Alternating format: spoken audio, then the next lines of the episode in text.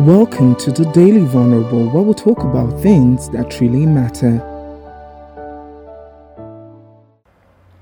Today I was driving. I was driving when suddenly a car turned right into my lane, you know, without warning. So I was trying to avoid colliding with the car and turn right. I saw a, a deep pool of water on the other side of the road, and if I had passed that side, I would have splashed water on pedestrians. So I swerved back. So it was like I swerved right and I swerved left.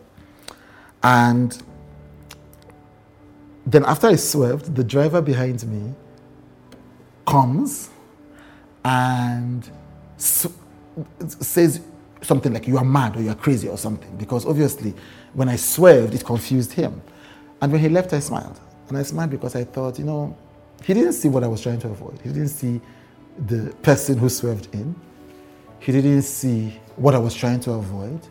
He only saw how what I did affected him. And he reacted based on that. And I thought, you know, for many of us, that's how we do life, isn't it? I think. We, we make decisions because of what other people think, what other, how other people would react. And forget that the reason why they're reacting in that, why they, they're doing what they're doing or saying what they're saying, is because they don't understand what we are going through. And it's a very big mistake to make decisions for our lives based on what other people think or say when they don't know what we are going through. They don't know. Why would I make a decision about my own life? Why would I make a decision about my own life based on what another person will see when the person doesn't know what I'm facing, see what I'm seeing, know what I know? How many times do we do something that foolish? Why would we even do that?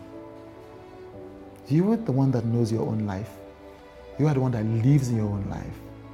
You are the one that should be making the decisions based on the life that you know that you are living and the life that you know you want to live.